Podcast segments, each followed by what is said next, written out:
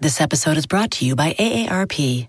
Ten years from today, Lisa Schneider will trade in her office job to become the leader of a pack of dogs.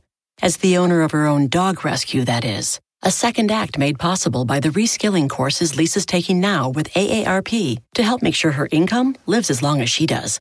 And she can finally run with the big dogs and the small dogs who just think they're big dogs.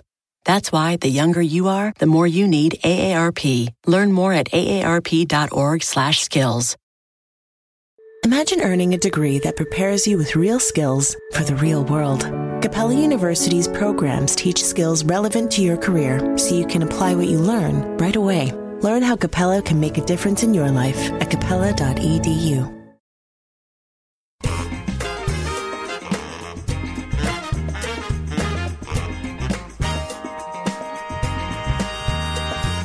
Welcome to this week's episode of the Modern Mentor Podcast. I'm your host, Rachel Cooke. Can you believe there are only three months left in the year? In today's episode, I'll be talking about how to close out 2020 with a bang, not a whimper. We're officially in the fourth quarter, the home stretch of a calendar year that none of us could have predicted or planned for. I'd be hard pressed to name an emotion I've not felt in the past six months. And I wouldn't be surprised if you were nodding along saying, yeah, same. To date, 2020 has left some marks on me. I've got bruises and shadows I'll carry for a while. But I have every intention of closing out this year on a high optimistic note. I have reimagined my year end process to accommodate a year that's been, well, unimaginable.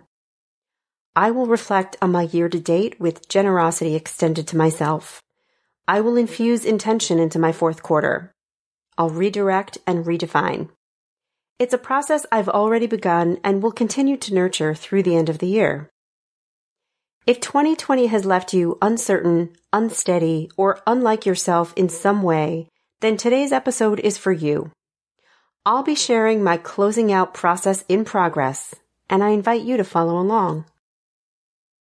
First, look 2020 in the eye. If I told you I ran a mile in an hour, you might not be very impressed. But if I told you I did it with my ankles tied together, would your assessment of me change? I hope so. 2020 has been a bit of an ankles tied together kind of year, and I plan to assess myself through that filter. And I urge you to do the same. Let yourself reflect on all that's transpired this year. Whatever your personal situation, We've had a collective experience of uncertainty, fear, anxiety, unrest, loneliness, and unprecedented change. Let a highlight reel play in your mind. What shape has your 2020 taken? What obstacles came out of nowhere and stared you down? Because if you're still standing, you're already winning. Next, find your bright spots. Now you've gone through the motion of setting the expectations bar where it belongs. So now it's time to find your greatest hits of the year. This is not the time to look back at goals set in January and mourn what didn't get done. This is the time to celebrate the moments in which you showed up as you needed to. Perfection not required. This self-reflection can be a collection of personal and professional successes.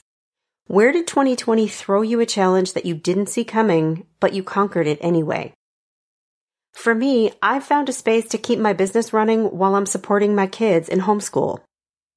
I've learned that not becoming a teacher was indeed a wise life choice on my part. I am pretty mediocre at best. But I'm doing it, and they're doing it, and that's celebration worthy this year. I've also made some big pivots in my business. In 2019, I spent much of my time running in-person workshops with leadership teams. I've now totally rejiggered the format and structure of those programs that I deliver as virtual group coaching modules doled out in chunks versus days. The homeschooling is meh. The business pivot is a win. Turns out modulated group coaching delivers a different brand of impact that my clients are loving. Where did you show up for yourself or someone else this year? Take just a moment to celebrate that.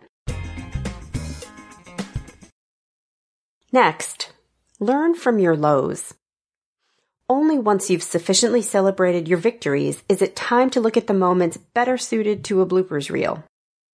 These are moments we choose not for pointing, laughing, blaming, or shaming, but to teach us something about how to do better in the future. In March of this year, I suddenly saw three major contracts get canceled. Those contracts represented a huge chunk of business for me. And I'll confess, I spent a hot minute hosting a pity party for myself. It was not my cutest moment. But I'm on the other side of it now, and I'm not here to dwell on what felt like a personal failure. I want to focus on what I ultimately learned, and those learnings are mine to keep. Reflecting on this personal low moment, I've taken two important lessons that will influence how I navigate the years ahead. Here they are. The first one is that when my workload is heavy on active projects, I realize I tend not to prioritize investing in relationship building. But I've learned that relationships need to be built and nurtured, always. And I've now established a practice of reaching out to three professional contacts each week, no matter how busy the workload. This will help me manage my pipeline going forward. My second lesson is I'm an extrovert. I take positive energy from being around people I care about. So when times got hard and I turned inward, I got stuck in the mud.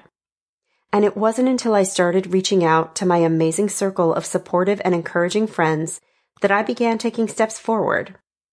There will always be setbacks to face, but now I know my path to overcoming them is paved with friendship. And I won't let weeks of isolation pass the next time I fall down. What's something essential you learned about yourself through your challenges this year? And how will you let that shape the way you show up for your future self? Next, choose your ending. Three quarters into this year, it makes sense to be reflective, but don't lose sight of the fact that one quarter still lies ahead. With holidays and year end performance processes and all of the administration that comes with closing out a year, for many, Q4 is the most hectic. You may be swept up into the busyness, but you can still be intentional about how you close out this year. What is one thing you need to do for yourself, professionally or personally, that will allow you to tie a bow on 2020 and claim it as a relative success?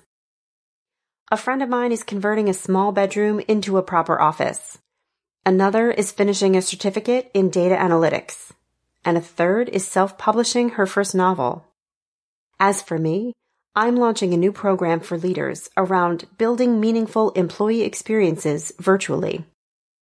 My friends and I each strive for something different, but each of us is being intentional about choosing the thing we will prioritize above the noise, things we will commit to making happen before year end.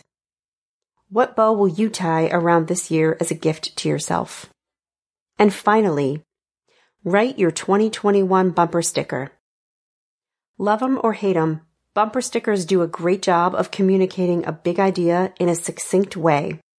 There's no room for excess or detail, just vision. So what's your vision for yourself in 2021? I'm not talking about what you'll achieve or how you'll measure success.